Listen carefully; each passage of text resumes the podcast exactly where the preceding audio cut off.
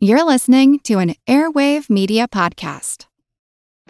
The rugby, the footy, the horses, the golf, the ga. Students, whatever you're a fan of, fuel your passion for sport with a little help from Vodafone X. Switch today and never miss a moment with Sky Sports Mobile TV and 20 gigs of 4G data for just 20 euro top up, plus 100 minutes of calls and unlimited texts. Now that's more fuel for more fun. Search Vodafone X now. For full terms, conditions, and limitations, including our fair usage policy, see Vodafone.ie. Christopher Media. Let's make some noise.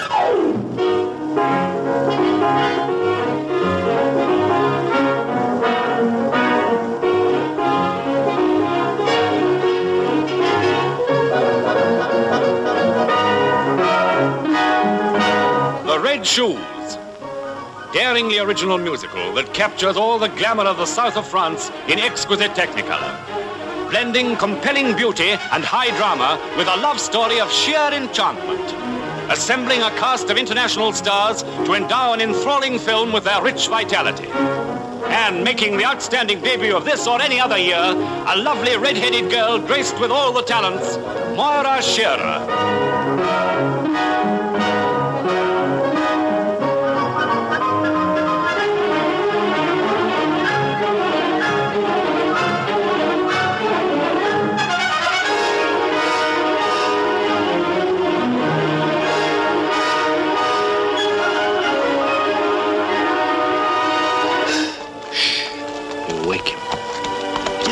I want to know where we are.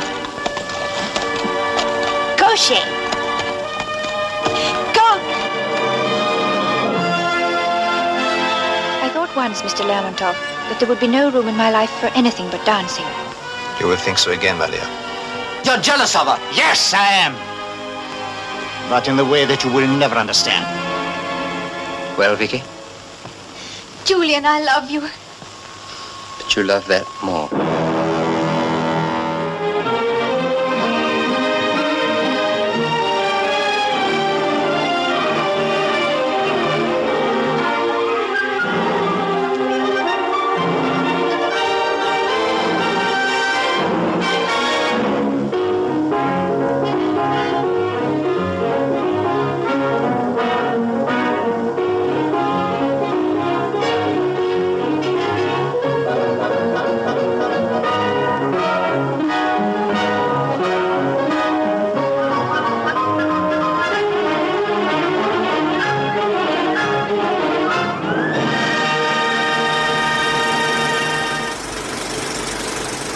Welcome to the projection booth. I'm your host, Mike White. Joining me is Ms. Maitland McDonagh. Always a pleasure to be here. Also with us this week from a uh, undisclosed location somewhere in the heart of Poland is Mr. Daniel Bird. It's great to be back. This week we are discussing the 1948 film from Michael Powell and Emeric Pressburger, The Red Shoes. The film centers on the tumultuous world of dance, namely ballet. We follow Julian Craster and Vicky Page through their triumphs and misfortunes. Of course, we're going to be getting into spoilers about this 69 year old film, so if you haven't seen The Red Shoes and don't want anything ruined for you, turn off the show, watch the movie, and come on back. We will still be here. Now, Daniel, when was the first time you saw The Red Shoes and what did you think? First saw the Red Shoes in my early teens. It was actually when I first read Maitland's book on Dario Argento, and of course, in the chapter about Suspiria, she talks about the Red Shoes. So that was an incentive to seek out the film. It, at the time, it was playing a lot on television, so I just taped it.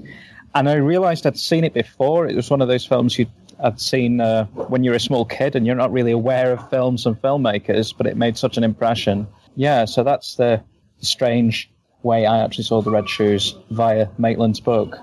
I also saw it as a teenager, and I think it was one of those movies that I could not possibly have avoided, primarily because my father was a dance critic. So I grew up in a world of dance and dancers. The Red Shoes was a movie that, whether people loved it or hated it, was a movie that every dance person knew. So I saw it, I think, in a repertory theater, probably the, I don't know, maybe the 8th Street Playhouse, something like that. So I did see it on a big screen, which, which was nice because it is a gloriously beautiful movie. But it was because of the dance world connection that I first saw it. This was one of those movies that had been on my to watch list for years and years. This is one of those, if you ever see an interview with Martin Scorsese, you're going to hear about the red shoes. He loves to talk about the red shoes. And this was one of those, again, 2017 is a year filled with firsts for me for this show. And I was really glad, Maitland, when you suggested that we do the red shoes because I had never actually sat my butt down and watched it. So I first saw this about two months ago in preparation for the show. And I have to say, it is nothing like I expected. I, I expected, I'd only seen the scenes from the Red Shoes Ballet that's within the film itself. I had never seen the other stuff around it.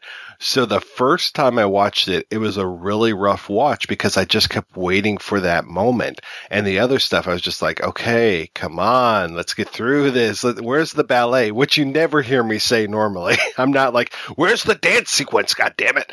But in this one, it was. I was just like, okay, after I saw it a second time, I have to say I appreciated the balance between the storylines. But the first time around, it was just like, okay, I'm really excited for that dance sequence. And I have to say, once it arrived, it was glorious. And it is really the payoff for this film, at least for me. And that's one of those moments that I could watch again and again and again it's interesting having seen that dance sequence and thinking, well, it could be a whole film like that. And of course, they did do a film like that, the the the Tales of Hoffmann, but in some strange way, it doesn't work quite as well as the Red Shoes. And you kind of think, well, actually, the real interest of the film is the way in which the dance sequence works in counterpoint to the other story and the relationship between the two. And I think that's really what I kind of got from that. It's not a case of comparing those two elements, but rather uh, their relationship is what it's all about. And I'll tell you, I love the film overall because it is a surprisingly accurate depiction of what the dance world is like. Clearly, it, it is a drama. So things are condensed and relationships are made very clear in ways that they aren't always in real life. But being a professional dancer is a really hard life and it's extremely competitive and it's extremely unforgiving. And some of the things it's unforgiving about are things you can't do anything about. If you blow your knee out, that's it. it it's as though you were a professional athlete. Your career's over. And all you can do is perhaps come back and work in a support role in the dance world. You can be a coach. Uh, you could perhaps choreograph, but frankly, again, that's not a great career in practical career terms. The, the, call for choreographers is relatively limited, and there are lots of people who want to do it. And I think Red Shoes brings out really clearly how tough a life it is, and yet how much the people who do it love it. I mean, they, they do it as, as she says early on, she, she dances to live. She can't imagine not doing it. I was very surprised at how we meet our characters, that we meet them at a performance, but they're members of the audience. For the most part, we were talking about Vicky and Julian, who are members of the audience at this first performance that we see. And Julian and what would they be? His classmates, they seem they're they're so into the world of dance and they're so into the minutia of everything and just the way that we really focus more on them as part of the audience than we even do as part of this the actual performance that's going on. And to hear them talking back and forth about all of these things that are happening on stage i was just like okay this is an interesting way to show us how passionate they are about this and just the way that these performances kind of affect the community. I was very surprised at just how into these performances everybody in the audience seemed to be. I actually love that opening sequence in which you see the guys who work in the theater who are going to open up the doors for the for the students for, who have got pretty literally gotten student rush tickets. They're really inexpensive, and their seats are way up in what in in England they call the gods. You're right right up at the top of the theater, and although you bought tickets those seats were unassigned, which is why there's that incredible scramble running up those stairs, running, jockeying for position in the seats. And then, as you said, there's that conversation that's going on. And I particularly love the girl in the, in the peasant outfit with her hair up in that Elsa Lanchester bun on top of her head and her boyfriend with the mustache and the beard and the disdain that they have for just for everybody else there because they are the true lovers of the art. They're not these silly students from the conservatory who for God's sake, are there to hear the music, not see the dance. It's really fantastic. It just it shows you how factionalized audiences can be, and where the status symbols lie because they don't really have to do with money. They don't have to do with the, what kind of clothes you're wearing. They completely have to do with where your allegiances are and how much you know about the minutia of this thing that you love so much. I, I adore that sequence.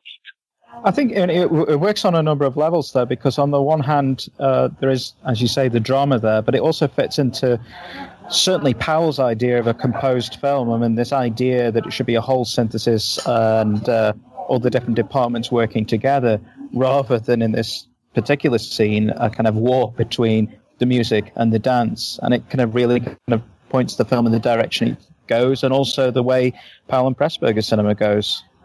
And we get a rather uh, interesting twist very early in the film when uh, one of the students, Julian, is listening to this performance and realizes that his own music has been used for this performance. And uh, I, I thought for sure the whole rest of the movie would hinge upon that. It's more of an entree into this world for him, but it was, uh, you know, he's basically he's being ripped off by one of his professors, and I was like, oh wow, that that's a pretty big deal, and it, it becomes a big deal for a little bit of the film, but then it quickly kind of fades once he actually is able to use that and show that he is the originator of this piece and be able to use that to, to as his entree into this world. Although what's great is that the entree it gets him is basically being a rehearsal pianist right. first, and that's actually great because most most serious musicians really don't want to be rehearsal pianists, even though they are an, an integral part of the dance world. No major classical company, or I, I think most modern companies either rehearse to recorded music. There's always a pianist there so that you can start and stop because that's a big part of rehearsal. You'll do one passage over and over and over again. And whoever's taking the class or the rehearsal will just say, okay, stop, give some piece of direction to the dancer and then say, okay, now take it from a point before where you left off. Uh, it, that's part of the, quite honestly, the tedium of, of the dance world because if you're an audience member alone, you really only know the dance world from what you, you know dance from what you see on stage. And it's extraordinary and it's precise and it is a dramatic whole that you can simply be absorbed by. But in order to get there, there is endless rehearsal, endless discussion about how you're going to costume it, how you are going to um, do do hair, even you know, that there is the standard ballet bun, obviously, but there are also ballets that are hair down ballets, and that's really important. And at the City Ballet, actually, when I worked there, there were a couple of dancers who had relatively short hair, which didn't matter when their hair was up in a bun. But if they were going to do something like Walpurgisnacht, where there was a great deal of tossing heads and flying hair, they actually had to wear falls in order to get the right look. So hair and makeup was always busy there. It's all part of creating this, this astonishing illusion of effortless beauty that you see on stage.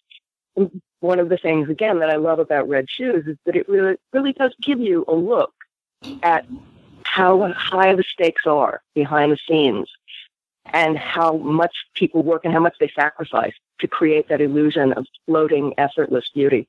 I also love about the, the lead into that scene is the introduction to Lermontov about when Julian writes the letter to uh, ostensibly well, claim that he's been plagiarized by his professor and then decides to retrieve it.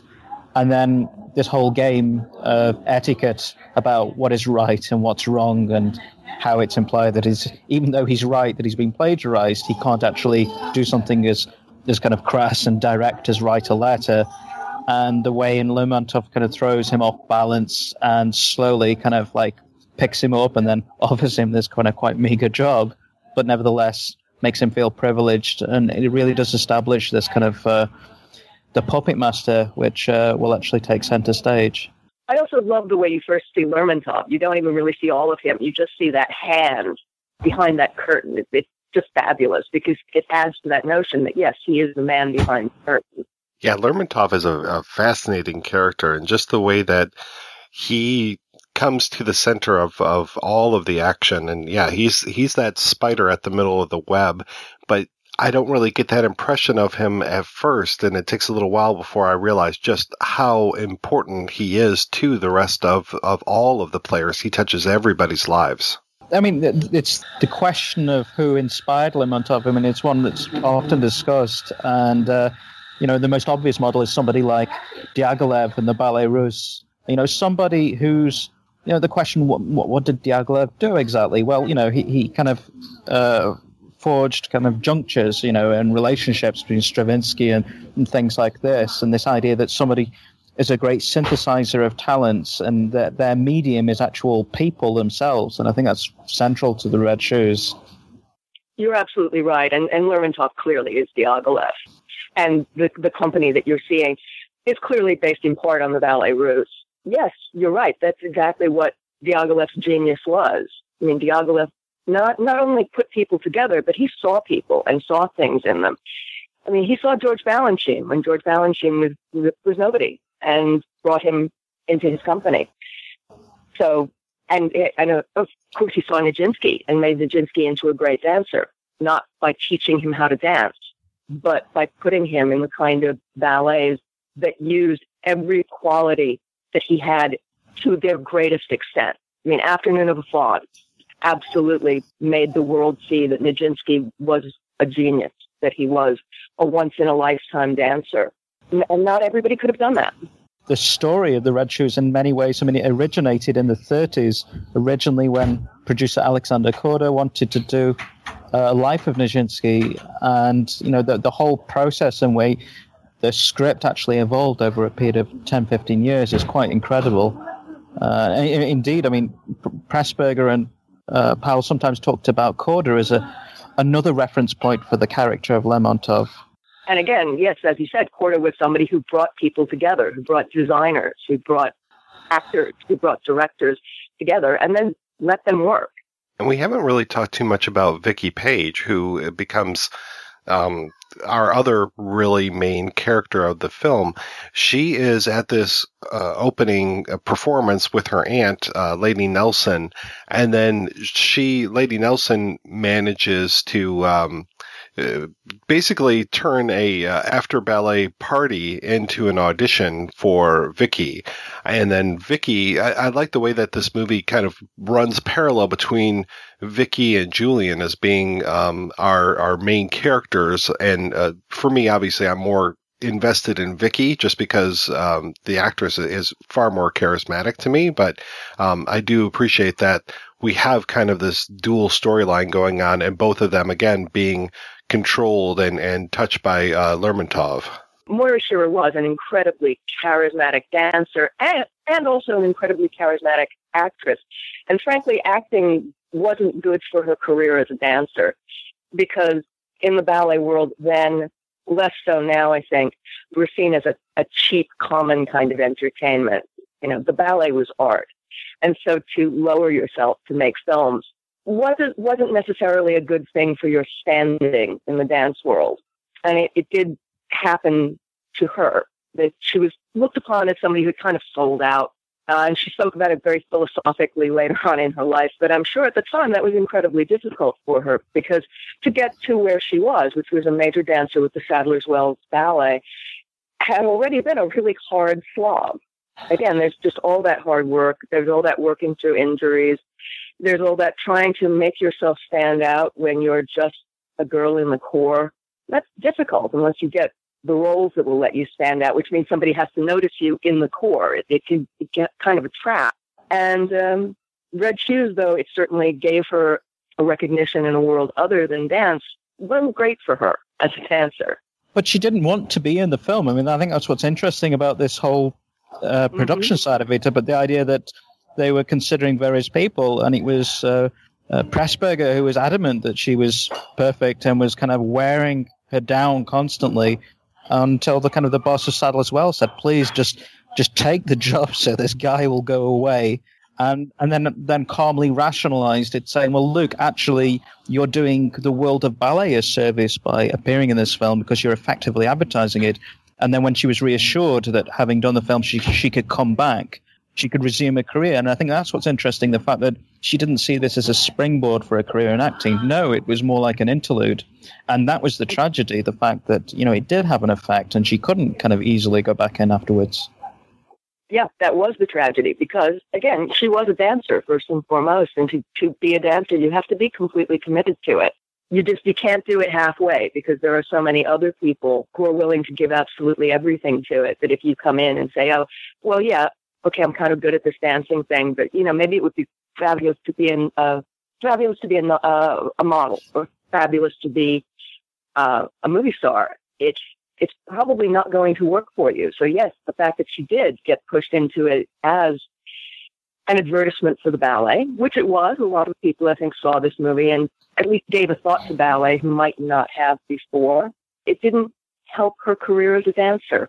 I never would have thought that she was anything but an actress just from her performance, but until you see her dance and just see how wonderfully she carries herself. And there's there's a moment in the film that really shows that dedication that you're talking about. When I see, and I'm trying to remember which dancer it is, but the way that you see these dancers and you see their bodies, and their bodies are basically transformed into these machines in order to do this dancing, and just to see the amount of physical perfection that has to go into just the shapes of them, the musculature and all of that. It's just amazing to watch and, and look at how differently formed they are versus uh, you know quote unquote normal human being because of all the dedication that they have to put into it well another one of the harshnesses of ballet however is that if you don't have the right kind of body it doesn't matter how hard you work you will get mad at some point and you will not be a dancer in a ballet company for example because if you don't have a certain length of leg although it's interesting looking at this movie to see that Balanchine really did reshape the notion of what classical dancers looked like. And he favored girls with very long legs and short waists and long arms. And you can see there are a lot of dancers in this movie who don't conform to that, who, who would never have found their way into a Balanchine company. And Balanchine's aesthetic then spread out, certainly to pretty much all American dance companies. I mean, he referred to his favorite dancers as long stemmed American roses. That's what he wanted. And now that has become very much the norm in American ballet, for sure. But also in Russian ballet, actually. Russian dancers, dancers didn't look the way they look now 50 years ago, and you can see it in films of them. But she had that body. Moira Shearer had that perfect Balanchine body. He would have loved her if she had auditioned for City Ballet, which she couldn't have when this movie was made because it didn't exist. It's difficult to imagine the film without her, though. I mean, during the period when she was considering the role, I know that Powell was actually uh, quite serious about the idea of actually using a composite of a dancer and actress uh, purely out of frustration that she wouldn't commit to the role. But I just can't imagine the film without her. Uh, I mean, from a from an aesthetic point of view, the fact that you know you see there's no kind of montage of someone else's legs or you know it, it's just so much of the film really depends on the spectacle of seeing her dance in, in an incredible fashion and again you can see that one of the reasons she was so desirable for this role because she she was an incredible dancer and she could also act although uh, there must have been a certain leap of faith there because she didn't have an acting background but she has to have shown that when they were looking at him at various times through the film and it's a terrific performance. No, you, you can't look at that and say, well, that's a good performance for somebody who's not an actress. It's a really, really good performance. It's also interesting how she evaluated her performance and also the dance. I mean, uh, there's lots of, on many occasions, she's used to say that it was really frustrating all the stopping and starting which was necessary in terms of making films. It wasn't just a case of filming a dance. And after 15 seconds, just as she was kind of getting ready, it was cut and let's do another take. And in fact, when she was watching the film, uh, she she saw it as like a massacre of not just her performance, but the whole dancer's performance. The idea that you're, you're, you're kind of editing all of these individual sequences together. So it it really is interesting how negative perception of both making the film and how she evaluated the actual dance on screen was when you actually look at the finished result. Again, having worked with dancers for a long time, dancers are incredibly, relentlessly critical of themselves and everything they do. So I think that, that, that is probably a part of what you heard there from her.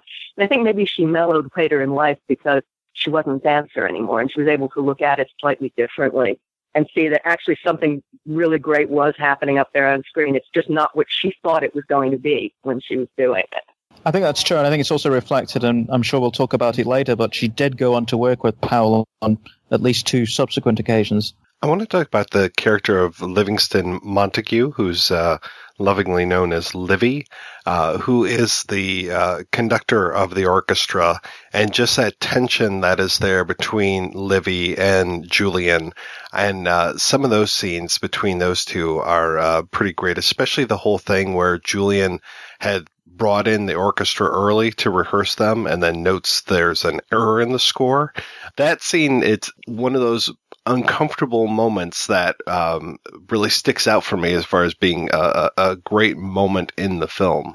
Yeah, yeah, he's an incredible character actor, which who appeared in a number of um, Powell and Pressburger films, Esmond Knight.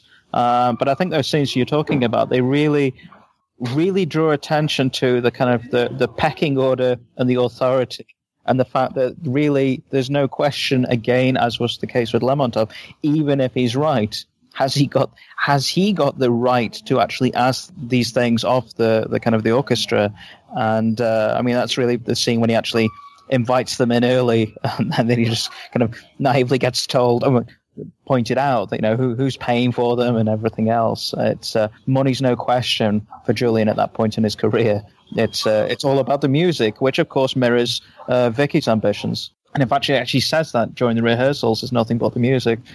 And and you're right. Basically, what it is all about is it's all about the pecking order. Basically, it's the same as the pecking order in an office. You know, if your boss is doing some something wrong, it might behoove you not to say so because you're not in charge here. But in this case, he, he can't help himself because for him, as you said, it's all about the music and it has to be absolutely right. It has to be the music that he heard in his head when he began composing, or else it's a betrayal of what he what he's been doing. He is, as you said, said as committed to music as Vicky is to dance, and it has to be absolutely right. And it doesn't matter who you tell or piss off to get it to be right. But I never got the impression in, in that scene, that kind of altercation, though, there's nothing really kind of malevolent about it. He's more making fun in front of the orchestra of the naivety of the young composer. It's, it's, it's, there's it's it's it's a joke about his innocence in terms of understanding how these things work. There's never any sense. Well, I didn't see any sense that he wanted uh, to really uh, to be cruel or to bully him as such. And I think that's you know it, that is an interesting thing about the film and its age and its time. I mean, it's not. Uh, it's and again as a film we'll talk about later, but it's not Black Swan in terms of it, the maliciousness of the the backstabbing and competition. I think you're right. It's not malicious, but it is patronizing in a really big way. It's, oh, silly boy. And w- when you're young, that's the, the kind of thing that will send you into a full seeing red rage to feel that you're being treated as though, well, you're just a kid and you don't understand that this is the way things are done. And we have that. Speaking of pecking order, and speaking of the the whole um, the, the hierarchy of the ballet, we have the prima ballerina, uh, Irina Borskaya, leave the ballet. Uh, she's getting married, and of course, uh, Lermontov is not happy about that at all. But then that's what opens up that area so that Vicky can move up into it. I was kind of reminded, you know, luckily there was no uh, vicious pushing down a, uh, down the stairs or anything, but of course I'm reminded of like showgirls and just that way that you know the the main dancer moves out and then the understudy is able to come in and take over that role and then really prove herself. I know that comes more from like, you know, um, 42nd Street or Gold Diggers from 1933 or something rather than just showgirls, but that's my reference point.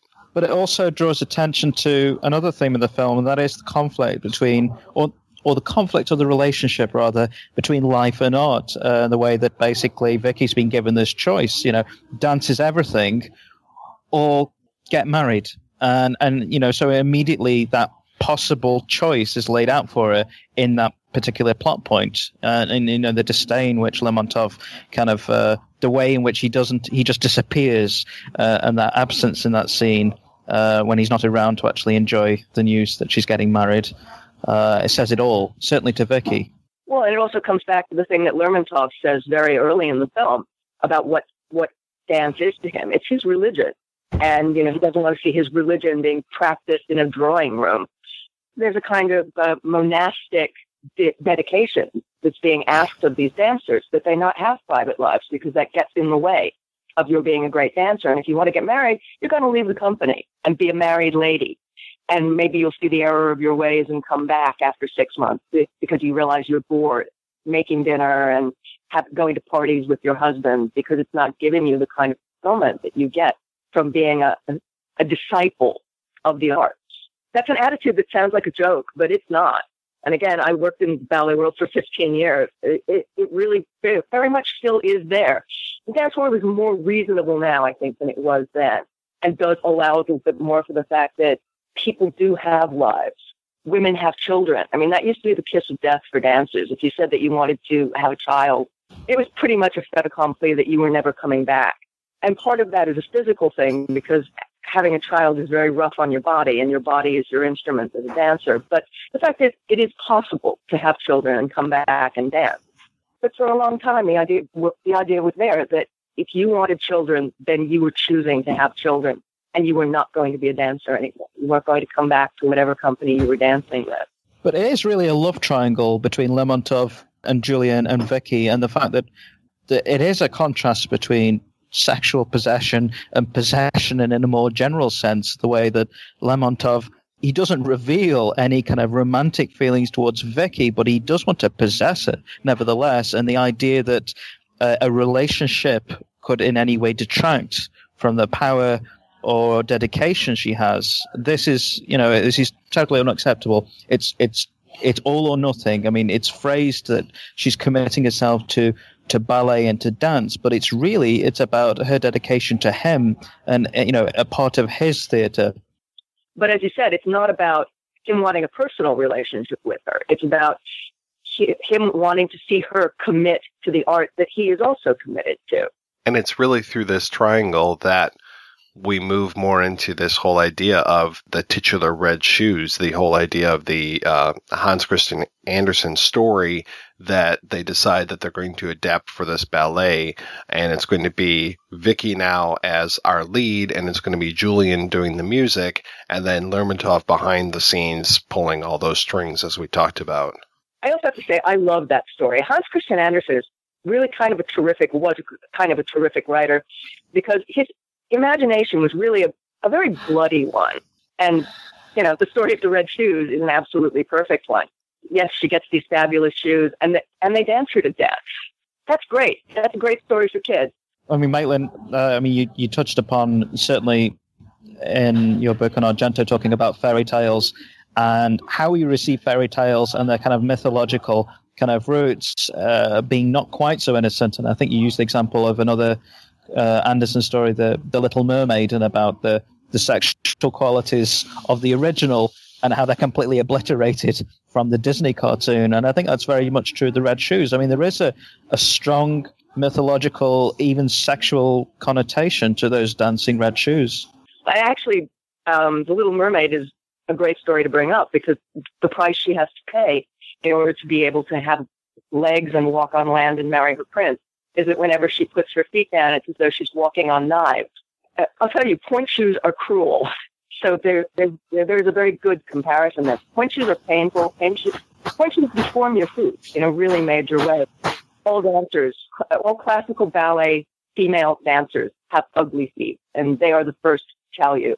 You often lose some of your toenails because of the repetitive pounding on them.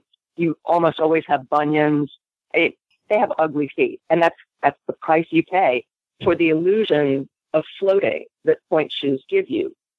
Once you're up on pointe, you don't walk like a person anymore. You look like something half human, half some kind of spirit. Yeah, it always reminds me of like Chinese foot binding and just the way that uh, that was seen as being desirable, but yet also very cruel. Yeah, pointe shoes also... absolutely the cruel shoes. No two ways about it. There's also that. I mean, there's that scene. I mean, particularly, well, towards the end of the film, in which Lermontov's kind of going a bit mad as he's losing his grip over Becky, and he's got that that that sculpture of a, a pointed foot, and he's sort of it's like you know, caressing it, and it's just so it's such a perverse scene, which kind of draws attention to this kind of completely sadomasochistic element of, of, of what he's doing and what, what for him the ballet's about. It's completely strange and brilliant that scene. It is. It's very fetishistic, and that is exactly what it is. I'm glad you brought up the whole idea of the original intentions of um, the Little Mermaid and the original, you know, going back to fairy tales. You know, we had a whole series of shows on the projection booth last year where we talked about fairy tales, and I remember reading from the end of Sleeping Beauty, the story as we know it is basically the prince awakens her with a kiss and then that's it. But there's a whole other part to that story where basically it's the, you know, the, there's a woman, I believe, that ends up being uh, cooked and eaten. So there, there are many, many great dark turns for these fairy tales. We have the Disney versions that we look at now and looking at the original stuff, it's like, oh yeah, there's there's a whole world out there. So I was glad that the Red Shoes made me go look up the Hans Christian Andersen story to see what the the real story of this was. And yeah, it's one of those wonderful you get what you want and then it's going to destroy you. And that is brought out so wonderfully. So we, I, we, really we have to talk about the dance sequence in this movie because like i said that was the only thing i knew from this movie going into it and that was the moment i was waiting for. And i have to say i was not disappointed at all. This sequence of the ballet the whole rest of the film kind of drops away and we enter into this it feels like 20 minutes, but I know it's a lot shorter. I think it's maybe 10, 15 minute sequence, but it is the heart of the film for me. And it is just so transformative and so great to see. And this is one of those moments where I'm like, I wish that I was watching this on the big screen. I really felt terrible seeing this on a television because uh, just the way that the colors looked and just the way that the the backgrounds are. I mean, there were so many things where I just wish that I was able to, you know, put myself into that that screen. I, I'd heard uh, Scorsese yesterday talking about um, how he had seen it on a nitrate print, and I can't even imagine how uh, that must have affected him because, uh, like I said, you can't go with too many conversations without him bringing up the red shoes, and there's a reason for that, and there's a reason why he's so captivated by it. I think Brian De Palma said that he owes a lot of his career to the red shoes as well. This movie has affected a lot of filmmakers because it is so affecting. I was lucky enough to see a nitrate print at the what was then the, the NFT, it's now the BFI South Bank. About 15, 16 years ago, they had a, uh, uh, a kind of season of films. And I saw it again almost immediately after, or uh, at the Karlovy Vary Festival. They were they were screening it. I'm not sure. I mean, certainly certainly in Poland, uh, Powell and Pressburger are still an unknown quantity. And and I think the screening Karlovy Vary in the Czech Republic, it was kind of quite new to a lot of people. And during that sequence, whole rows of people, half of them were kind of applauding, uh, uh, clapping, and the, the, the other half were actually pulling out cameras and just photographing the screen directly. It was incredible. You know, it was an incredible experience, but also to actually witness the effect of that sequence on people who were unprepared for it. And I think in hindsight, I mean, the way I look back at that sequence, it's a strange comparison, but I always think of the Stargate in 2001, where it just literally time and space just drop out of the narrative. You know, it, it just kind of we, we stop the conventional story now and then we just go somewhere completely different. We also punch through that kind of uh, notion of uh, reality which is established in the story and go into, you know, some purely abstract sequences. It, is jaw dropping and it's still one of those pieces of film I never grow tired of going back to. It is essentially a piece of theater. I mean, there's a little bit in it that you could only do in a movie but it is essentially just a piece of theater committed to film. And yet, as you said, it is completely jaw droppingly absorbing. It's, it's just breathtaking in a way that the other ballet, actually, that you see at some length in this film, which is Giselle, is not. Although Giselle is also a very canny choice because if you know the story of Giselle, it's about a, a young girl, a young peasant girl who falls in love with a nobleman who says he's going to marry her, but of course he's not going to marry her because he's going to marry some princess. And so she kills herself. the big sequence in that is what they call the Kingdom of the Shade sequence, in which he goes to the cemetery where she's buried. And the stage is gradually filled with young women in white gauzy tutus where the they're all the spirits of girls who killed themselves because their lovers abandoned them. And they're going to dance them to death. It's it's really, really macabre and marvelous. But Giselle in, in the red shoes does not hold a candle to the red shoes ballet itself.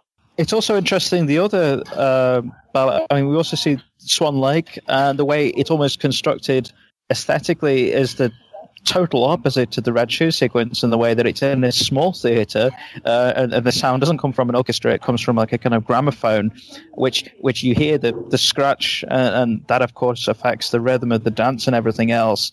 You know, it, it's almost this is such a compromise in terms of her getting the job, and we're constantly reminded of the limitations. But in the Red Shoe sequence, you, you just kind of none of those limitations exist, and you're just kind of punched into this kind of uh, sublime world of uh, perfection. I mean, even those sequences which are totally pure special effects, like the bit when she's falling, and uh, the sequences with Robert Helpmann when he's turning in and out of uh, newspaper and he's speeding up and slowing down. It is incredible how it is, on the one hand, a record of a performance, but at the same time, pure cinema. I was really reminded of the uh, Gotta Dance sequence from Singing in the Rain while I was watching this. I mean, that was more my touchstone, having grown up seeing Singing in the Rain, and just the way that the rest of the film kind of drops out as you're watching that. Now, there is, uh, there's definitely, it speaks to the rest of the film a little bit insofar as we're seeing a little bit more of Gene Kelly and the way that he, uh, you know, it's almost like an imagined past of him going to New York and trying out and uh, being successful and all these things. But just that moment of, you know, just how wild that sequence is and just how cinematic that sequence is and just how st- it's interesting because it's stage bound and cinematic at the same time. Seeing those things like the uh, uh, the the moving walkway and using that to propel him along in the way that he goes backwards and forwards on that moving walkway, the way that sets will move out of the way, and the way that new things will be introduced into that whole sequence and just that I always love the whole thing of him, you know, it, like, okay, here's how the sequence is when he starts the conversation. And then at the end, when the uh, studio exec is like, well, I can't really picture it, but I'm sure it'll look great. You know, it's, it's wonderful. Just the, just the way that everything moves out of the way for that moment and for that, that whole sequence for Gene Kelly to just shine. And that for me is what this sequence is as well. But even going farther than that, and, and obviously being a much more, I would say, a European take to that than what we got in a, I would say, mainstream Hollywood movie with Singing in the Rain. This goes far beyond that and becomes this abstract, almost experimental piece for a while. And yes, to your point, Daniel, it's just pure cinema it is so great to see and just the I, I once I was done with that sequence I rewound it and I watched it all over again and I can see filmmakers just poring over that and trying to you know glean as much as they can from how they put that thing together. I think one of the things which really worth mentioning about that sequence is just it's quite how disturbing uh, and quite scary the middle section is. I mean, it starts with this kind of carnivalesque, uh, you know, very overtly fairy tale depiction, uh, but the middle sequence when you know it, it gets quite uh, very erotic, very strange, very surrealistic and very primal. All those kind of throngs of dancers and things grappling and grasping her. I mean, it really is quite a it's quite bold and suggestive. Well, I think in particular, in particular, the use of carnival element, elements in it, it is really terrifying. You know, when you see the sort of uh, face face paint that looks like a skeleton, and when you see this carnival where people are dancing and having fun, but yes, there is something frantic to it as well as something erotic. It's as though they're really trying to lose themselves, which of course can be a good thing to lose yourself in something that is larger than you or that's different from you. But here it, it's kind of a terrifying thing. And at the beginning, of course, she's just dancing through it blithely because now she's got the red shoes and she's got a spotlight on her. So she looks very white with that flaming red hair and those flaming red shoes. And, but you can see from what's going on around her that it's not going to end well even if you happen not to know how it ends before you see it.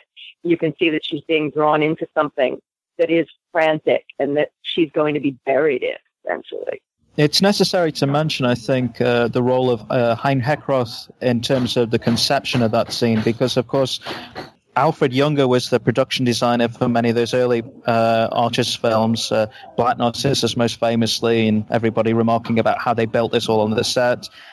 It was a, a point in the career when, when, when Junge wanted equal credit, and Powell and Pressburger didn't give him that credit. Instead, they took somebody in his department, uh, the guy doing the costumes, and then asked him to actually do this sequence. But it is interesting how they asked somebody with no production design background, but uh, a background in painting and costume to kind of conceive and design this sequence. And it, you know, it was really kind of, I think, a, a huge risk, but one which paid off massively. This, uh, you know, painter's fantasia the guy who plays the actual shoe salesman, um, the, the, who I would say basically it's, it's, some form of the devil. It's how I kind of uh, picture this guy, uh, Leonid Massine. Wow, just his performance and again the makeup on him, the wild hair and just that kind of impish glee that he brings to the role he was so fascinating as well. I mean, every everything fires on all cylinders during that sequence, but he is one of those mo- things that I'm just like, I want to see more of this guy, and I was so happy every time he was on screen because he just brought such a magic to that performance. Well, and that is of course because he was a dancer. Although by the time this film was made, he was older, but he he was somebody who had a lifetime of being on stage and creating characters with no with no language, creating them purely with the way you move your body, with the way you crook your fingers. His, his hands are really fabulous in this sequence. It, it is a completely wordless and yet fully formed performance. And even the early part, which is kind of funny, where he's sitting and making the shoes and he's just, he's filled with glee. But even there, it looks as though it's a faintly devilish glee, as you said, as though he somehow, he does know that, yes, those shoes have a great power to create something beautiful, but there's a great danger that comes with them. Isn't he credited as kind of choreographing that scene himself? Yes, and you can see that it is perfectly suited to him because he was working on his own body and within its fairly serious limitations at that point. I think it was Massine's body that I was actually commenting on earlier when we see him in a rehearsal studio and just to see the way that his body that it was so transformed and that was the the moment where I was just like, wow, this guy is a serious dancer. Just to see the shape of him compared to another person was just amazing. Well, it's experience. I mean, because Robert Helpmann was also a dancer, but he was a much younger dancer, and there was apparently much tension on the set between Robert Helpmann being quite young and Massine being much older. Yeah, it, it's kind of like the, you know the, the young hot actor in town and the older actor who's ne- who knows the rest of his career is character parts, and that's just all there is to it. I was disappointed that the rest of the movie wasn't just this dance sequence. I almost hoped that the rest of it would be. So when we went back to reality after that, when we went back to the rest of the story, then of course, you know, even as I'm watching it, I'm trying to kind of pull it apart and see how this story relates to the rest of the story. And of course, we have this Faustian uh, deal, and we have this uh, this impish character, and I was just like, okay, well, is that Lermontov? Is is the uh, you know it's this character representative of Julian, and just so trying to make that fit into the rest of the narrative, which I think that it can. It just takes a little bit of of, of doing to do, but I, I think it was very clever to use that particular ballet, that particular story as this because we do see kind of the rest of the film play out the rise and well we've already seen the rise but kind of play out maybe a little bit of the fall of Vicky. Well, you got that great scene as well with in the dance when you've got the silhouette of the shoemaker, and then in tune in, in time with the music, it cuts several times to the silhouette of Lermontov as the kind of the the the puppet master conductor and then also to Julian. So it, it's sort of within there, and you get the impression also, given the pained expression on her face, that it is some sort of moment of madness for her. There is the tension of the story of this triangle within the ballet itself. And I, I don't see those two elements, as I said at the beginning, as separate things. It's interesting. Just the other week, it was a discussion about uh, whether or not to go and see La La Land, and then the response was, uh, "I hate musicals," and then the response, "Well, you liked all that jazz, ah, but that's different." And I think Red Shoes like all that jazz. It, they are essentially musicals, but they're musicals which don't get treated as musicals. Uh, the you know the form it doesn't have that kind of uh, clearly delineated kind of uh, uh, number action number action. It does blur and it does work seamlessly, and I think you know it really is the fulcrum for the whole film. This sequence. A lot of the way it's designed is very Cocteau-esque. It reminds me of Beauty and the Beast in several places, in that there is always always a sense of menace that is completely melded with the beauty of it you know, there's there's some of the uh, the set design is very sort of warped and twisted, as though it's melted a little bit. I don't know by the heat of the of, the artistic passion that's going on around it, perhaps.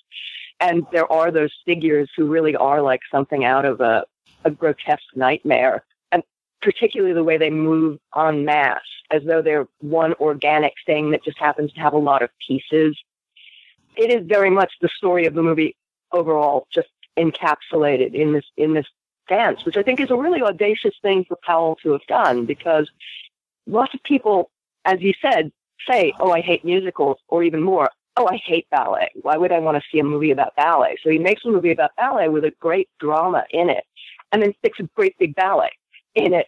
I don't think people walked out on it, frankly. I think by the time the Red Shoes Ballet actually comes on, people are primed by everything that they've seen before to absolutely sit and watch it and pay attention to it in a way that they might not have had it come earlier or had they just turned on the television and seen, oh, there's going to be, you know, I, tr- I turned on channel 13 and they're going to be showing uh, a ballet. I'll watch it. You know, many people won't do that because they're afraid that it's going to be boring and it's not, it, it's not going to work up, work for them as a story. But the Red Shoes Ballet absolutely does if it is an art film, it's it's an art film in a pure sense, but it's also a very popular film. And I think, I mean, you talk about the you know the visual quality. I mean, Heckroth is very, you know, very clearly drawing on a tradition of like Dali in particular. I mean, those sequences with the the the the the, the, the naked figures behind the curtains, handing holding the candelabras and things. You know, it, it's almost like a pastiche verging on the kitsch. And you know, I don't see that as necessarily a bad thing because basically it's just it's not not so much in bad taste. It's it's basically taking things you know from kind of uh, you know high, modern art and things like this, but putting it in a, in a, in a context where you don't notice you're not it's not putting it on a pedestal. This is just scenography for a, a slightly mad ballet, and I think that's what's so ingenious about the film. It is avant-garde. The the approach to montage, the construction of the film, is as innovative uh, and in many ways, I think, better than a lot of what Eisenstein was doing, particularly in the the 30s and 40s with films like Ivan the Terrible. And, and you could draw a parallel between the, the kind of the colored dance at the end of part two of Ivan the Terrible and the Red Shoes sequence. But you know, it is incredibly, you know, innovative, uh, adventurous. It's but at the same time, you never get the feeling that you're watching something which is uh, an avant-garde film. Nor do you get the feeling that you're watching something that's good for you, which I think is a thing that puts a lot of people off classical dance. They think it's a it's something you would go to see because it's good for you. It, it'll make you a, a more refined person. The Red Shoes Ballet is not something that makes you a more refined person. It is a huge melodrama that is completely gripping and engrossing and, and very perverse. I mean, the moment in which the shoes are taken off her dead feet by the priest is just great, frankly. And of course, the way that that's echoed at the end of the film is is wonderful as well. So um, I'm glad I gave spoiler warning at there at the beginning. Oh, it, it is interesting that sequence because it was that sequence and those shots with her legs under the train and the blood on the on the white stockings. That that those were the sequences that really created the problems, and it was deemed a violent film. And that was a, a scene which was not only violent, but executed by Powell and Pressburger in terrible taste, and that's how the film was perceived. This they were they were perceived as people who had bad taste, and I think that really does account for this kind of void in which these films kind of, uh, certainly in England, until uh, the late 60s and early 70s, kind of resided. It was just seen as bad taste and kitsch and over the top. Well, we talked on the Peeping Tom episode about how reviled Peeping Tom was when it came out, and yet now that is heralded or should be heralded more as a classic. Oh my God, the reviews Peeping Tom got were terrifying. I mean, there was that something oh, yeah. that should be shoveled up and put down in their sewer. Um, and from what you were saying, Dan, there was some of that the way this film was received in England as well. Uh, I, I mean, certainly the case. I mean, this was the, the, the films themselves. I mean, they really did kind of disappear into this void. And, there were a number of people who I think were instrumental, particularly in England.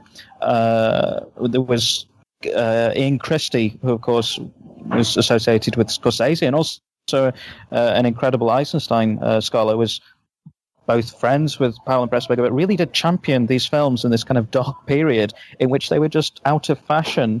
Uh, there were a number of critics. Uh, Raymond Durgnat, who's a really, really interesting critic. Uh, he was writing, uh, uh, championing uh, Powell's. He was particularly interested in Powell and Peeping Tom in a time when people were not really championing Peeping Tom. Writing reviews of the films under a fake name, O.O. Green, another guy called Kevin Gough Yates. But really, at this time, they were really kind of going against the grain. They were seen as bad taste, kitschy, the colors are too much. And when you look at it historically, I mean, from my point of view, this is the the opposite to what you kind of associate English cinema. There's like two Kens for me. There's Ken Loach and Ken Russell, and Ken Russell always cites Powell and Pressburger as this kind of counterpoint, this romantic, this fantastic aspect of English cinema. When I first saw Peeping Tom, it was Ken Russell doing the introduction on TV. It was uh, so it really is this kind of uh, counterpoint to English cinema in the way that we perceive English cinema. You know, this fantastic cinema of Derek Jarman, Ken Russell. You, know, you can, I think you can always trace it back to and Pressburger. And of course, Russell was accused of making films in terrible taste, even when he was making films about, say, Tchaikovsky, because somehow he was not treating Tchaikovsky in a reverential way. He was bringing his Ken Russell sensibility. That's very much a passionate sensibility that completely goes with Tchaikovsky's music. And yet, you know, Music Lovers was treated as a terrible film don't you think that the, the, a sequence at the end of Savage Messiah in the Vorticist Club, which is it's almost like an homage to a kind of uh, a Powell and Pressburger kind of dance sequence. Uh, you know, and it's certainly, I think that it is an interesting the the association of somebody like Ken Russell and the way the way his career both developed and the way, as you say, he was perceived and how that has changed over time. It's only now, really, I would say, in the last 10 years that Ken Russell is being taken seriously. I mean, certainly growing up for me, it was just a almost a joke of bad taste. Yeah, I think you're absolutely right. You know, I had never thought of uh, of it quite that way before this conversation, but yes. And of course, you have Jarman as a as an intermediary figure. I mean, and the role in which Jarman was actually bringing this kind of fine arts background into not just set design, but defiantly unrealistic or hyper realistic in the case of the Devils or the Boyfriend or Savage Messiah. And uh, and you also have people um, like uh, Julien Temple. I mean, who, who's always been a big champion of uh, O Rosalinda, uh, which features uh, Ludmilla Tchérina, the, the, the, one of the dancers in the red shoes. You know, it's also another one of these after Tales of Hoffmann is this kind of operatic Powell and Pressburger cinema. So I think that there is this other aspect to English cinema, and, and, and it really does go back this romantic, uh, kind of uh, slightly hysterical, which is completely opposite of the stiff upper lip which we associate with England. And it is a hysterical film. Oh yeah, definitely, and especially it seems like the dance sequence kind of opens it up more to that. It almost feels like it allows the melodrama to kick into high gear because the rest of the film really takes on a much more, at least to me, a much more melodramatic tone, especially the whole thing of, you know, Lermontov uh, firing uh, Julian. This is where he really wants to possess Vicky. The whole thing of she can dance other things, uh, but she cannot dance the red shoes. I mean, that seems like this kind of weird, um, you know, almost fairy tale thing where you know you can you can do everything, but you can't do this one thing. You know, it's almost like the apple in the garden. So you you can do anything else that you want, but you can't take of the the fruit. You know, in this case, you cannot put on those red shoes again, and for me, the rest of the film really is much more in a, a, a skewed towards melodrama vein. Although, again, the seeds of it are there from the very beginning. It just boosts into flower at the end, in full flower. I mean, that scene where he gives her the talking to, it's just fantastic, especially because she's sitting down for most of it and he's standing opposite her. So there's something very formal about the construction of it. There's something very silent about their bodies, and yet she is being given the worst news she could possibly be given.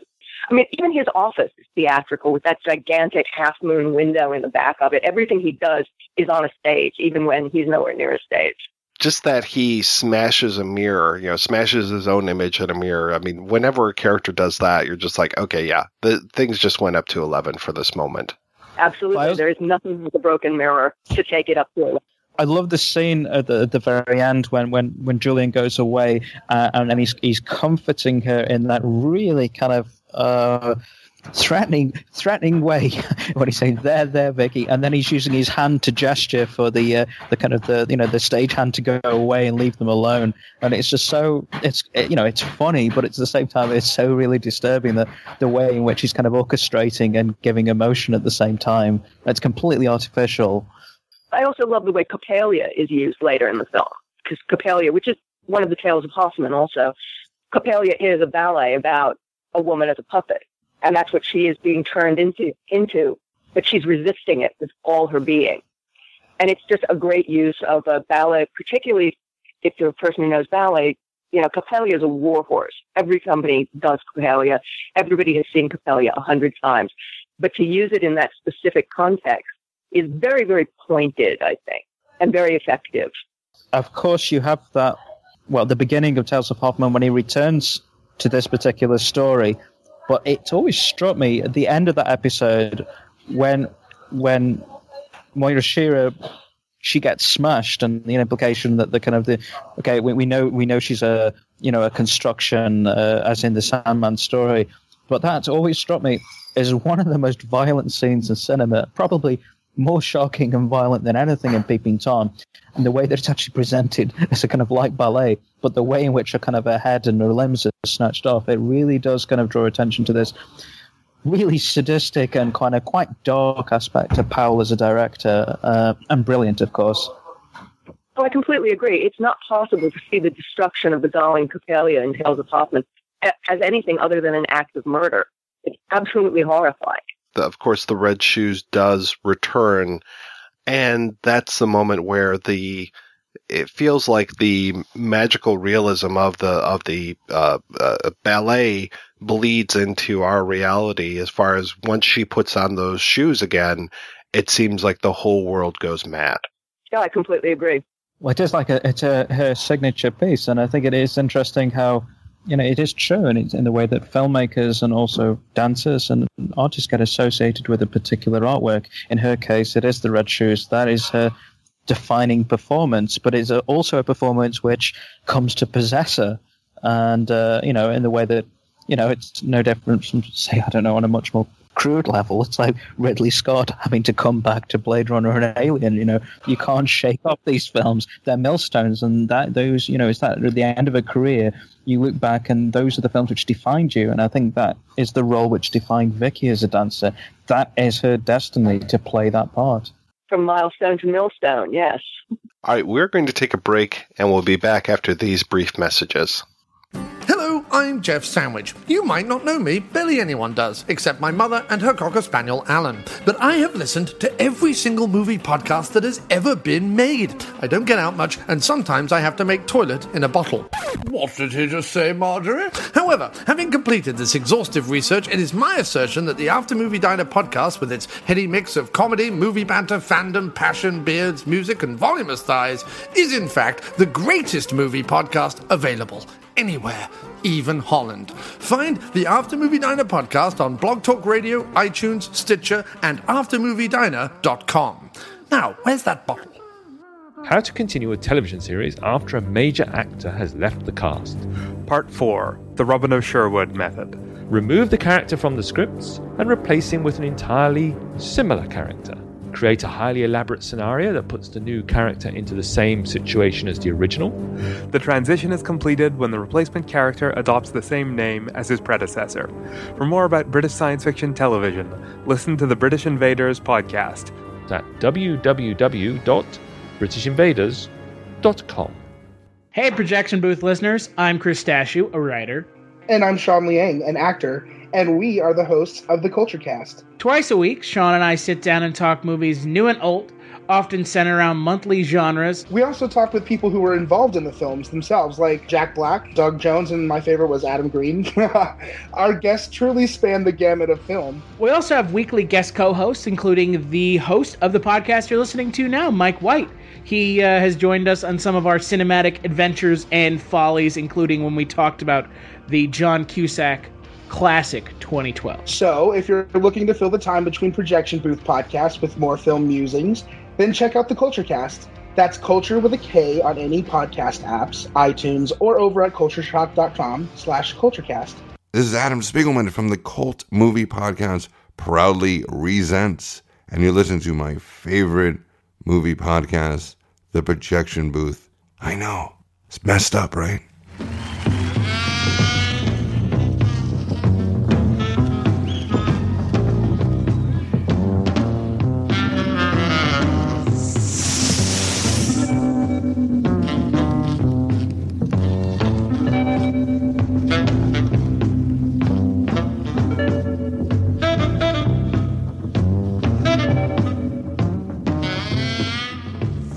Right, we are back and we are discussing the red shoes. When you saw this, Maitland, where were you at when it came to your relationship with the dance world? I was a teenager, so I, I was not as deeply immersed in the dance world as I would be later when I actually worked there. But it was certainly a wo- world with which I was familiar through my father. I went to dance performances with him. Uh, I knew dancers. We had dancers come over to our apartment for parties the milieu was certainly not unfamiliar to me, but nowhere near as familiar as it became later. How is it seeing the Red Shoes as a teenager? I mean, this like, like I was saying beforehand, this is uh, a very melodramatic film, and as a teen, it seems like you would be I don't want to say more susceptible to it, but maybe more open to it than you know me seeing it as a, as a cynical forty year old. Actually, I think in a way I was less susceptible to it because it seemed kind of overwrought to me and the colors did seem awfully bright to me. It was as I grew older that the pure potency of it became greater because I no longer had that kind of teenage blaseness, like, ah, this is so overwrought. Oh, this is, it verges on the silly. Now I think I can surrender myself to it in a way that I probably couldn't then because, it, you know, isn't every teenager a cynic? And some don't grow out of that cynicism. Indeed, some do not. Some people realize at a certain point that being a cynic is actually being being foolish because you close yourself off to so many things. But uh, I think all teens, maybe because the world is overwhelming when you're a teenager, you need to put up some armor. Maybe that's what it is. But I, I always found the film it was a breath of fresh air because you know, and I think that it was the, the lack of cynicism was in fact uh, a form of rebellion. Let's say, you know, certainly for my generation growing up, to actually see something um, I mean, because there is something. I won't say it's, it's certainly not quaint, but it, it, it is, and it's it's not quaint, it's not naive, but there is a certain charm, and, and it's really the theme of a film like The Life and Death of Colonel Blimp, uh, of this kind of uh, slightly uh, a, a, world of lost values, and I, I, think those values are very much in Powell and Pressburger's film. But as you say, it is the opposite of cynicism. Well, I really appreciated just how sincere it was, and just how it didn't seem like it was painting a false world. I mean, even though it is create, it's funny because it is creating the ultimate false world with this whole red shoes sequence, but it feels like it is being very pointed in its message. It's being very pointed with the violence at the end with that.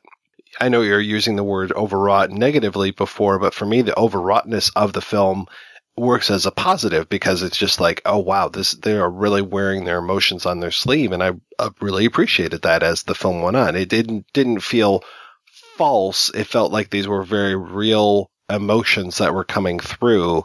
and I was really so surprised to see the way that they put this movie together. Like I said earlier, I just remember, I just knew of the dance sequence. I didn't know of all the rest of it. So to see it all put together, it really made a whole lot of sense, and it really felt like such a great whole piece.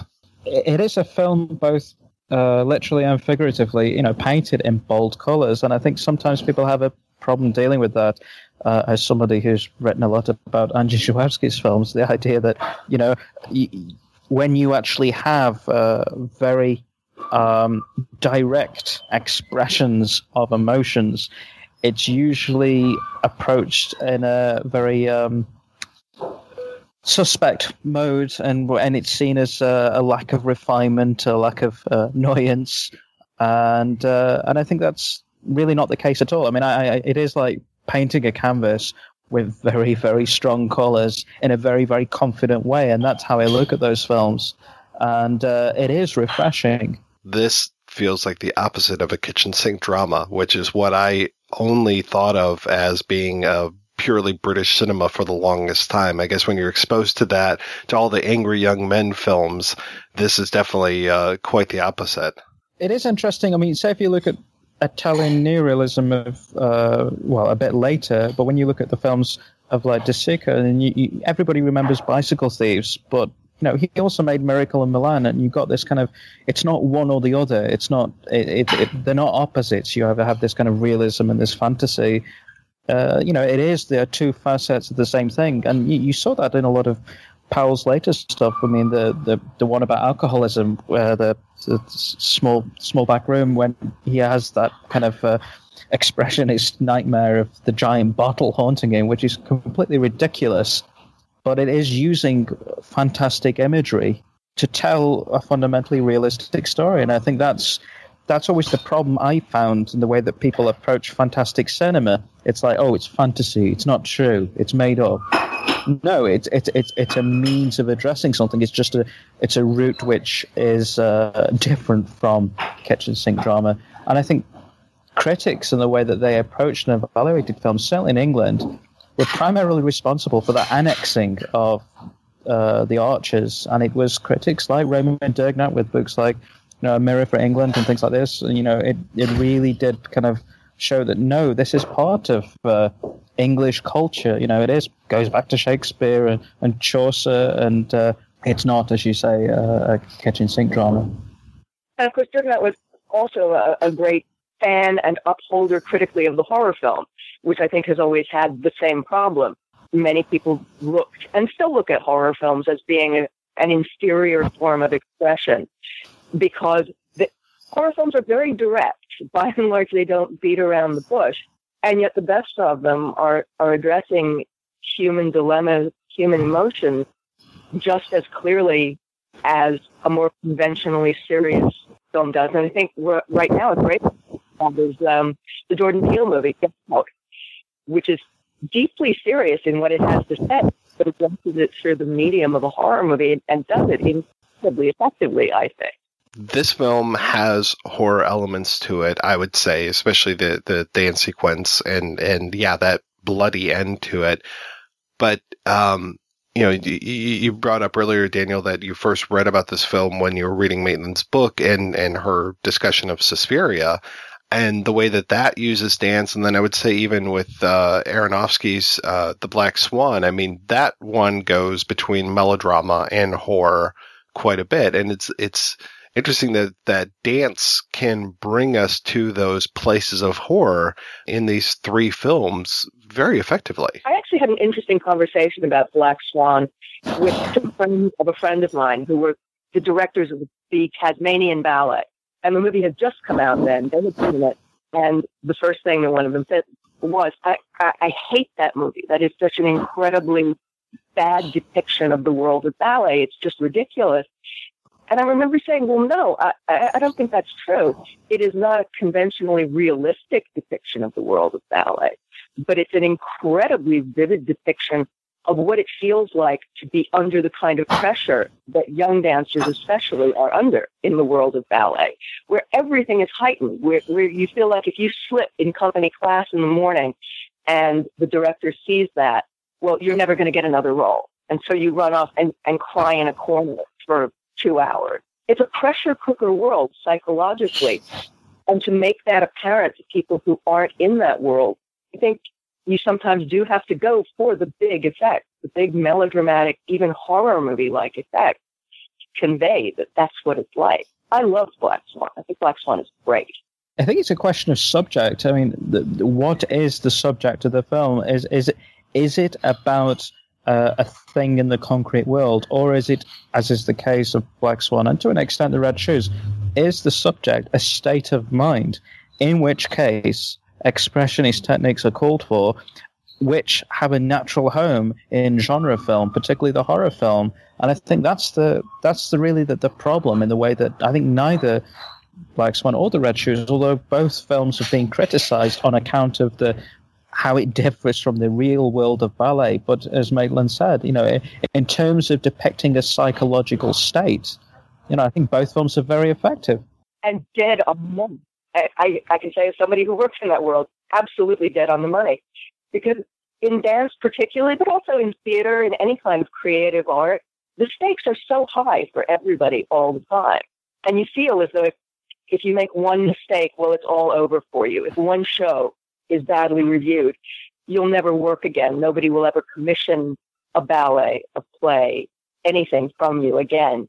And you're not entirely wrong. The stakes are extremely high, frankly. I think one related thing which we've not talked about, what I think is important, is the way that in the film we talked about the genius of Lermontov and you know it's it's, it's, a, it's a part of the actual story the fact that this is the cutting edge in terms of the world of ballet.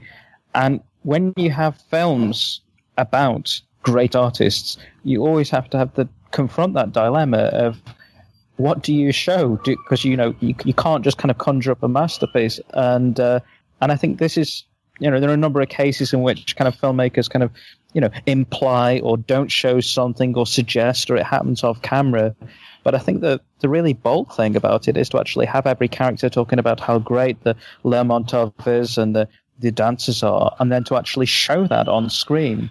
Uh, I mean, it is a great piece of dance and cinema, and, and you can totally believe why people within the story are so euphoric when they actually see these productions and see um, Vicky dance. When you brought up all that jazz earlier, and that's one of those too where you can talk about how brilliant you know Bob Fosse is, but to see those dance sequences and to and to see again how that world takes a toll on him, that is one of those movies that I did not go in expecting to like that one nearly as much as I did, and that just was such a, a wonderful well, all the performances, but all of those dance sequences really just showed uh, the the craftsmanship that he had. And you finally get the bottom of the life sequence, which takes all of the choreography that you've seen before and turns it into this state of mind sequ- sequence, like the ones that you see in the Red Shoes. And it's really, really effective. It's very painful to watch, I think. I think all of those sequences and all that jazz, they're, they're, all commentaries, and I think that's what's kind of been forgotten. The fact that you know, if you look historically, you know, even if you look at kind of a Greek chorus, you know, it is there traditionally to comment, and and, and you know, they they are in and out of space. And I think it's only later we got this kind of uh, almost disjointed structure uh, of kind of uh, action musical or dance sequence or something like this. Whereas in the case of all that jazz, I mean, you don't notice it's seamless the way it slides in and out of that.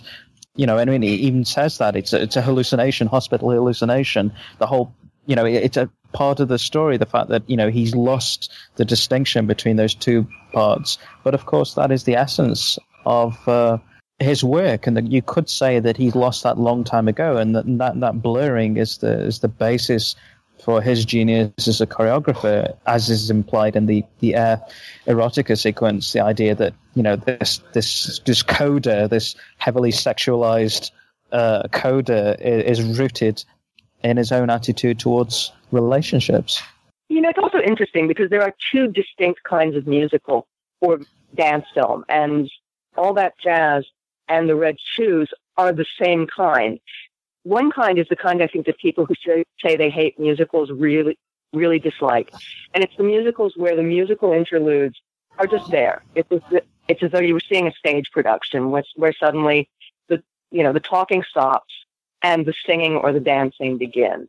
But both of these are integrated films, both, and as is Black Swan, because they're about people who are that kind of artist. And so dance is an integral part of their lives. And therefore, it's integrated in, in the film. We never stop in the red shoes for the musical number. It's completely part of what they're doing.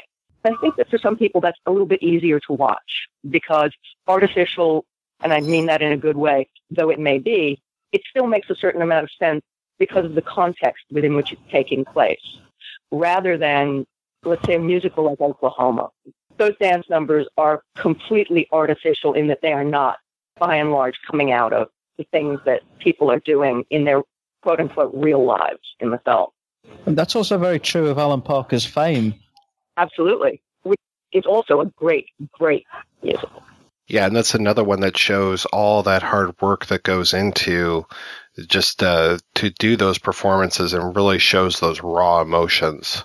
It's an incredibly brutal film as well. I mean, uh, it, it's interesting how I think uh, I, I, mean I, am of a generation certainly which you know it was the TV show of fame kind of got the exposure, and it wasn't so much later I saw the original, and you know when he did it, it's it's quite a tough film in many ways. Yeah, it is, and it's an accurately tough film. I think the other big dance film that, that people often talk about as being a very accurate fiction of that world is, is the Turning Point. And frankly, Turning Point works much less well for me because I don't think that you ever truly get immersed in the dance portions of it in the way that you do in the real life drama of it, which is also very soap opera ish, I think. Although it does have a couple of fabulous lines in it. And it does have some nice dance sequences, but they're not absorbing in the way the sequences in the Red Shoes are, for example. Or I think the way the sequences in Black Swan are. They don't have the intensity that really, I think, can grab even people who don't deeply love that particular art form. I always think, I mean, there is always this, this slightly awkward situation with, with dance on film because, on the one hand, you, I think you've got two, well, you've got one major trap to avoid, and that is that, you know, watching a film of a dance is never going to be as good as watching a dance in real life. Therefore, you've kind of got to go through that somehow. And I think both Black Swan and, and the Red Shoes do that. I mean, they are incredibly uh, and it's an easy word to say, cinematic, but the way in which they use all that kind of uh, almost kind of visual metaphors, like in the case of uh, the Red Shoes, those kind of fades and dissolves between the, you know, the, the, the, those kind of those, those flowers and the dancers, and then you actually have, you know, the, the climax of Black Swan, and there's metamorphosis, which, you know, it, it's you know you can only do that in cinema, and I think that's for me what uh, not only does it justify those films, but it you know it, it really it's what what you can do in cinema you can't do on stage, and I think that's where both films come into their own. I also think that one of the hard things about dance on film is that in when you see a dance performance in real life, it's like seeing a trapeze performance. There's there's an element of danger to it because you are seeing real bodies in real space in real time doing things that are not only extraordinary but are also dangerous. And it's it's kind of a cheap idea to say that people go to the circus for the for the chance of seeing somebody fall because I don't think that most people are, are sitting there actively thinking, wow, it would be amazing to see that trapeze, the, the, the catch artist miss the catch. And yet there is a sense of danger to any real performance that I think is part of the excitement of it. I mean, when you, when you see a Broadway play, it, it's just amazing to see everybody get through it from beginning to end without ever flubbing a line or bumping into a table or dropping a glass. And that's a really cheap way of, of, of looking at it. And yet I think it is part of the appeal of it. It's the ever present danger that something might go wrong. Well, which is a central plot point to Showgirls. Uh, when the whole film is predicated on the possibility that something might happen by accident or on purpose. See, it all goes back to Showgirls. Everything goes back to Showgirls. Showgirls, again, for all its Ken Russell like wild taste, shall we say, is a very potent film. Oh yeah, definitely, and it's it's made by somebody I would consider to be a master filmmaker. I would say also that pretty much all the films that we've talked about on this episode have been crafted by master filmmakers. I would say Fosse is up there and definitely Aronofsky, you know, and of course Powell and Pressburger. But with, with both the Black Swan and the Red Shoes, I mean, I was fortunate enough to see the Black Swan in a theater, but even with the red shoes, just watching that on television, watching a, a, a DVD of it, I felt different after seeing it than I did uh, before I saw it. You know, it left such an impression. I can only imagine that moment that I experienced with Black Swan, where you kind of come stumbling out of the movie theater back into the noonday sun, you know, rubbing your eyes and just like, what did I just experience? I felt like I'd almost been hypnotized by that film. And that to me is definitely the mark of a filmmaker who knows their craft and is able to manipulate you that much. I had a very strange experience watching uh, Black Swan for the first time because I was in a largely empty cinema, but there was a lady behind me with a ginormous bucket of popcorn, and she was kind of regularly eating the way through. But in the scene with Mila Kunis between Natalie Portman's legs, she sort of slowed down and went quiet. And then she started to eat, but it was in perfect synchrony, her munching on the pop, oh the oh munching God. on screen. And, and, and I just, it really, I've never been able to watch that film objectively because I just can't get that sound, not the image, but the sound detached from that image. So it's really difficult for me to even think about Black Swan without just this this embarrassed woman trying not to draw attention to eating, but making it ten times worse. Yep, hard to top that. Even my Michael Powell story will not top that. So, but I do have one. Back in the '80s, uh, a friend of mine whom I knew through my time at City Ballet was was trying to put together a production of The Red Shoes for Broadway, and there was a backers audition, and Michael Powell was coming to it. Um, I forget who else, but Michael Powell and Ricky Weiss, who was the choreographer I knew, were both going to be there trying to drum up money for this production. And this was not long after I had written an article called uh, The Ambiguities of Seeing and Knowing in Michael Powell's Peeping Tom that had been published in some little academic magazine. And uh, so Ricky said, Oh, why don't you give me a copy of that and I'll give it to Michael Powell. Maybe he would like to read it. So when I saw him at the Backers audition, I was introduced to him as the person who had written this, this piece about Peeping Tom. And he said, he looked at me and said very graciously, you know, dear, when we made that, we really were not thinking all those things, but you saw them, so they must be there. That seems like what most filmmakers could say to most people that write about their films. most filmmakers would not be quite as gracious, I think, as Michael Powell. That's true. Yeah, uh, I'm sure a lot of filmmakers would probably just say, "Yeah, you're you totally missed the point," or "You're full of shit." Did you believe him? Because I mean, it is a kind of it's like a self-deprecating thing to say, but at the same time, and that film is so sophisticated, particularly at that time when it was made. I mean, now it's quite commonplace place to have all those kind of reflexive games, but it is so much ingrained into the structure of that film. Well, you didn't read this piece that I did. I think perhaps he was being gracious about some of those things. But no, absolutely. It's an incredibly sophisticated and manipulative film. And clearly he knew what he was doing. But, um, but I went to the real academic reading that uh, might well have gone places that he was not thinking. But that I think were offshoots of the things that he was thinking consciously. Because, you know, when you create something, you're not always thinking consciously every moment of the time you're creating it. But there are things that you know you want to do. But then I think that there are other things that you do at, in the spur of the moment that are outgrowths of the things that you thought about consciously and that you perhaps see them later when you look at, at it, but didn't think in the moment. A, a related story. I mean, uh, I uh, my I, I, didn't. I don't have a background, an academic background in film, but I did study psychology. And then when we were having the kind of the the the, the kind of the, the degrees given out, the ceremony at the end, by complete coincidence, the person giving out the the certificates was Richard Gregory, and Richard Gregory had written a book called Eye and Brain, and I knew through Polanski's autobiography that you know he didn't care about film theory, he, and he thought psychoanalysis was bullshit, blah blah blah. blah. But he said he did like this book, Eye and Brain, uh, or Richard Gregory in particular, because it was very kind of nuts and bolts about perception and cognition. And uh, so when it came to actually working on the Repulsion, uh, yeah, the Repulsion DVD about 10, 15 years ago, I got in touch with Richard Gregory and uh, and and he told me something very interesting. He said that for him, Polanski was one of the best uh, psychologists he'd ever met, but he said his psychology was intuitive.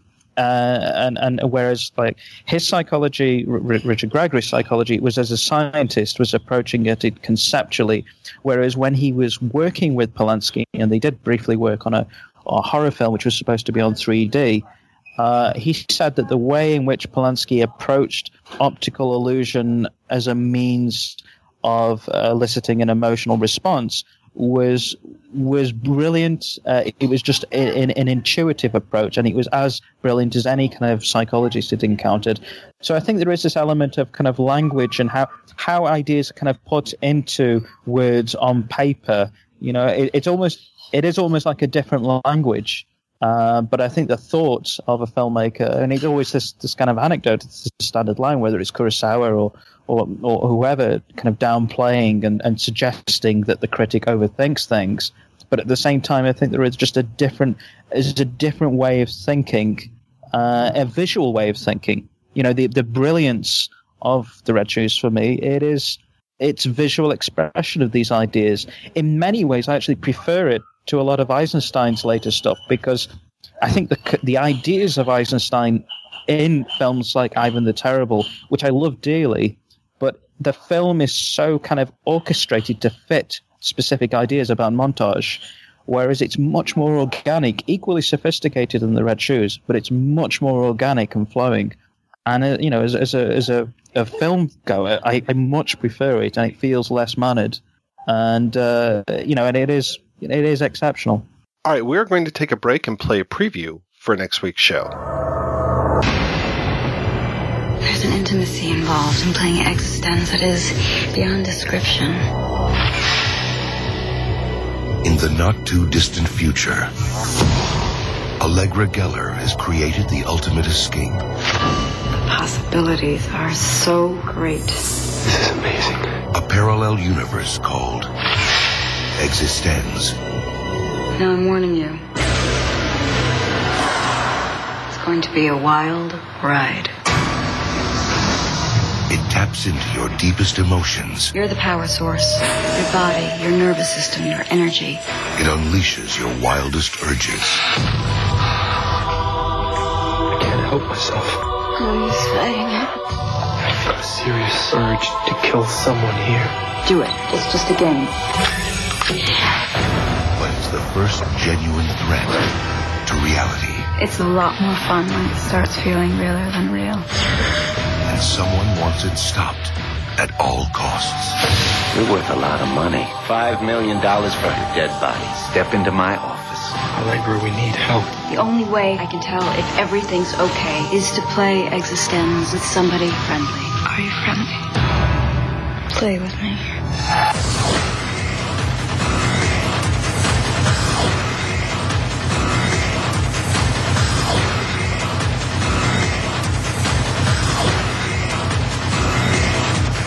Something's wrong. Oh, God. What happened? He's come back here with us. I think we're still inside the game.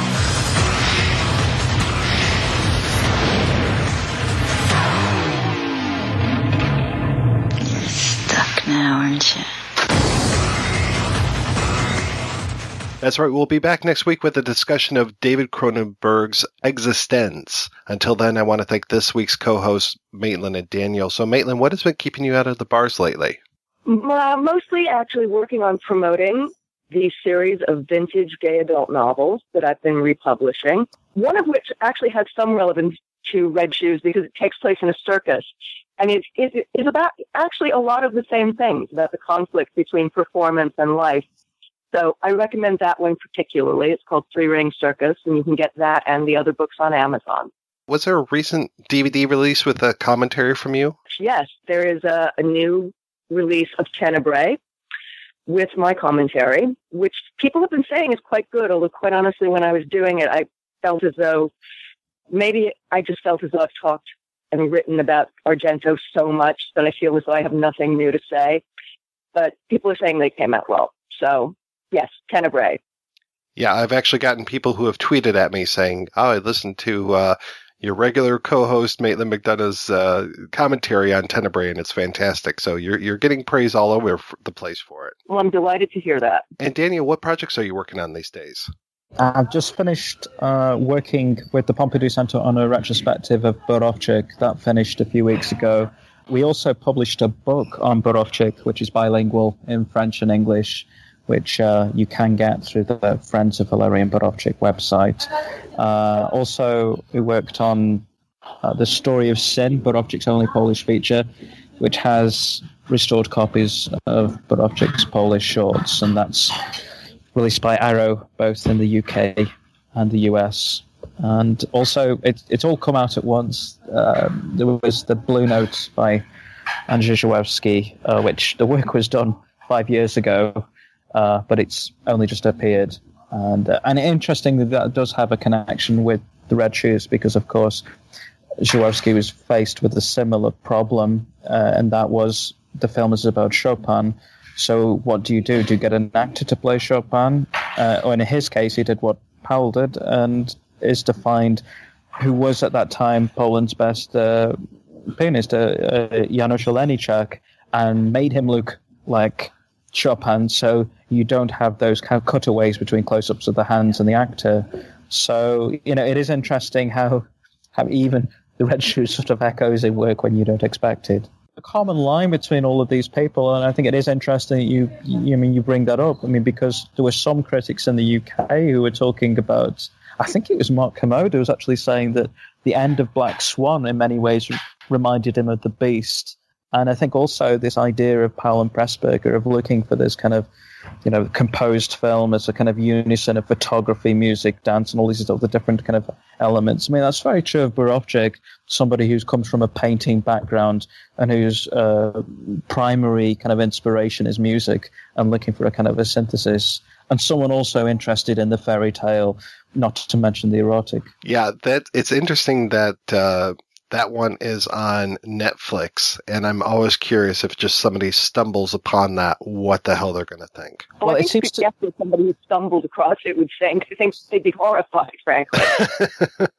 it seems to be cropping up a lot on Twitter recently uh, uh, because of the release of the Beauty and the Beast, uh, and people sort of saying, "I preferred that version," and then, "Oh, really? What's that like?" And then, "Oh, have a look on Netflix." So. Uh, I can only imagine the response. So. And of course, I'm sitting here when you mentioned Cocteau earlier, uh, uh, Maitland. He's been front of mind lately because of the Beauty and the Beast release, and I'm just like, I wonder what people would think of that one compared to this uh, uh CGI monstrosity. Yeah, I think everybody needs to go back and see the Cocteau. I mean, well, there was a glorious film. Oh yeah. Did it ever get released in the states? There was uh, Christophe Gans, the the the Starfix journalist who uh, was a big champion of Argento back in the 80s. But of course, he went on to make films and made a remake of The Beauty and the Beast, the Cocteau one, and drawing on that tradition. I mean, that came out in France, I think, what, a few years ago, but I'm not with Léa Seydoux and Vincent Cassel. But I don't know, did that get distributed in the US? I don't think it did because it's something I would have gone to see immediately. And if it didn't open in New York, I can't imagine where it would have opened. It is interesting, this kind of sanitized official Disney version, and then these kind of uh, you know the consigning like Cocteau and the, the, the Gans film is is something you know not the authentic thing. I think that's the depressing element. I mean, just a few weeks ago, I was in Brussels for uh, for the Off Screen Festival, uh, interviewing Juraj Herz, the Slovak director, on stage after a screening of his version of Beauty and the Beast. And I think that film is incredible because, of course, the the beast in that film is nothing like the beast in either the Cocteau or the Disney version. You know, it's it's, it's got like a you know a, a, a almost like a bird like and talons, and you know, and it, it, it's it's uh, it's interesting to actually revisit that film after so many years at exactly the same time this kind of uh, uh, Disney version's coming out because it really is uh, quite depressing the lack of imagination given the possibilities that story presents. Well, not at Disney. It doesn't present those possibilities. Well, thank you guys so much for coming on. This has been a real pleasure talking about the red shoes with you. Please head on over to the website projection-booth.com where folks can find out more about today's episode. You'll also find links over to iTunes where you can rate and review the show and over to our Patreon where you can make a donation to the show if you want. Donors get early access to every episode as long as I'm not running late. So every donation and every rating we get helps the projection booth take over the world.